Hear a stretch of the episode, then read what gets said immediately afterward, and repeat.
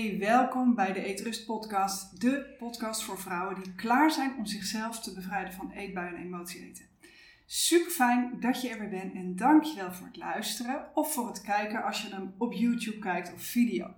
In deze podcast ehm, wil ik het met je hebben over emotioneel afvallen en hoe dat dus uiteindelijk leidt tot fysiek afvallen of tot succesvol een leefstijlverandering kunnen maken. De naam van deze podcast is onlangs veranderd in de Eetrust podcast, omdat het symptoom waarmee ik werk het eetgedrag is. Maar ik werk vanuit een holistische visie, hè? dus ik kijk naar de mensen als geheel. Uh, niet alleen fysiek, maar juist ook mentaal en emotioneel. En uh, het mentale deel, hè, dus wat je denkt en wat je denkstijl is, en het emotionele deel, hè, dus waardoor je geraakt wordt of getriggerd wordt, heeft invloed op hoe jij reageert. Dus eetgedrag is in die zin alleen maar de reactie die aan het eind zit van het proces, wat eraan vooraf gegaan is. Namelijk, er gebeurt iets, uh, je voelt of ervaart iets, dat interpreteer je op een bepaalde manier en dat zorgt ervoor hoe je reageert. Nou, hoe je situaties interpreteert heeft weer alles te maken met hoe jouw programmering staat afgesteld en door welke filters jij je werkelijkheid beleeft. Dus jij en ik kunnen allebei naar hetzelfde kijken en iets totaal anders daarbij voelen of zelfs iets heel anders zien. Nou, dat heeft dus te maken met die filters. Dus ik geloof heel erg in de oorzaak oplossen. Dus dat betekent heel concreet je filters anders afstellen. En dat geldt natuurlijk voor heel veel klachten. Hè? Ook als je burn-out hebt of uh, als je paniekaanvallen doet of, of angst, uh, in angst leeft bijvoorbeeld, dat heeft ook te maken met je filters anders afstellen. Maar goed, in mijn geval, ik focus me dus helemaal op eetgedrag. Maar uh, waar het ook over gaat, het vraagt een bereidheid om te kijken naar je eigen patronen en je eigen overtuigingen. Um, en als je dat gaat doen, dan kom je in persoonlijke ontwikkeling terecht. En vaak zie je zelf je eigen patronen niet. En als je ze al ziet, is het heel lastig om die te doorbreken, want je zit in je eigen verhaal. En je eigen verhaal begrijpen of snappen waar het vandaan komt, dat wil nog niet zeggen dat je het ook kan oplossen. Hè? Als je het met begrijpen had kunnen oplossen, dan had je dat al lang gedaan. Dus met emotioneel afvallen bedoel ik daarom dat het echt allereerst belangrijk is dat je rust in je systeem krijgt. Hè? Misschien ben je ook wel iemand die altijd druk in haar hoofd is, veel gedachten heeft. En realiseer je dan dat dat een escape mechanisme is, want je lijf voelt te onveilig om daar helemaal in aanwezig te zijn. En dat hebben onwijs veel mensen overigens, hè? dus je bent echt niet de enige daarin. Maar emotioneel afvallen gaat dus heel erg over uit je hoofd komen, in je lijf zakken. Want in je lijf zitten je emoties en in je lijf zit ook je stress vast. En lichamelijke klachten zijn heel vaak het gevolg van een overbelast systeem dat niet genoeg gelegenheid krijgt om te helen en te herstellen. En we hebben nou eenmaal niet goed geleerd hoe we onze adem kunnen gebruiken om spanning los te laten. We leren op school niet om in ons lichaam aanwezig te zijn en om ons denken uit te zetten. Het hele onderwijssysteem is compleet het tegenovergestelde van hoe een kind van nature leert en welke vaardigheden een kind nodig heeft om in een gezond en klachtenvrij lichaam te wonen. Sorry, als je een klap hoorde op de achtergrond. Mijn man en kind komen thuis en die slaan de deur achter zich dicht. Dus sorry daarvoor. Um, ja, dus, dus het onderwijssysteem is helemaal niet gericht eigenlijk om een kind voor te bereiden op het echte leven. Als kind ben je met name bezig te overleven, je bent je kwetsbaarheid aan het beschermen. Dat is ook heel logisch, want zeker jonge kinderen zijn afhankelijk en zijn kwetsbaar. Dus die kunnen ook niet anders dan zich aanpassen of zich terugtrekken of juist heel druk worden om zichzelf te beschermen of om de aandacht te krijgen die ze nodig hebben. Maar wat er gebeurt is dat je bij jezelf weggaat en uh, dat je jezelf copingmechanismen aanleert. Uh, om om te gaan met die kwetsbaarheid. Uh, en die neem je vaak mee naar je volwassenheid omdat we ze dus niet goed geleerd hebben hoe we dat moeten afvloeien. Nou, inmiddels heb je dan dus als volwassene afgeleerd hoe je die emoties op een goede manier reguleert, want je hebt het nooit geleerd.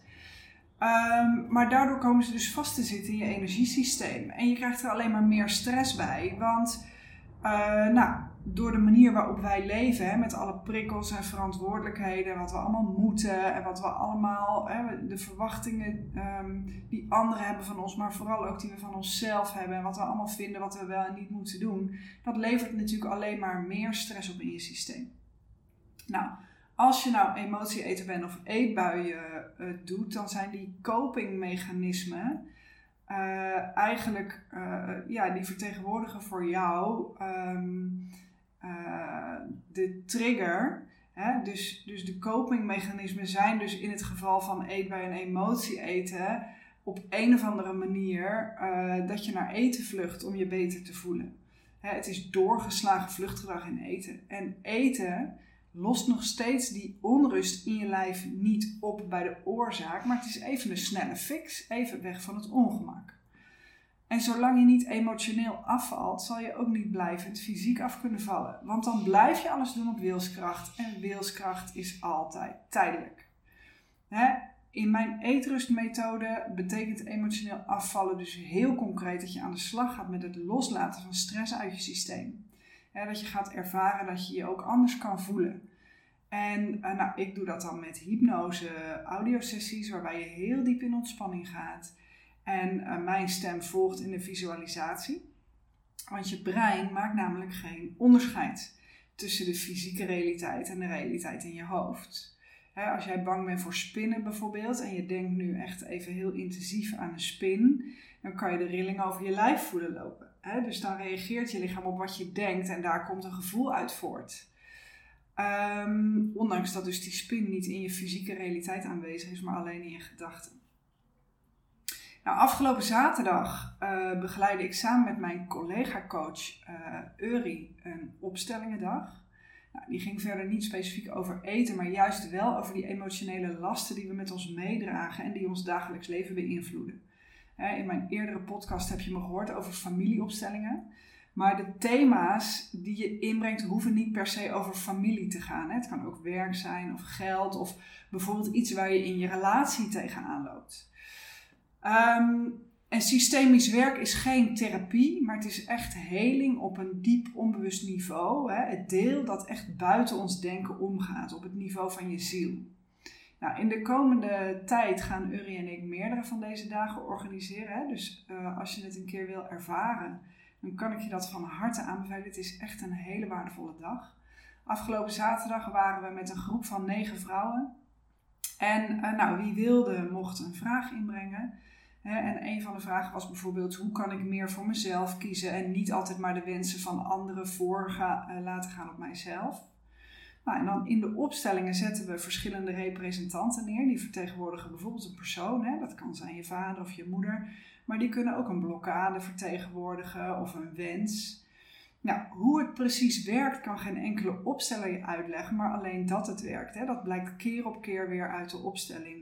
Want wat er gebeurt zodra iedereen in de opstelling staat, het is elke keer weer wonderlijk.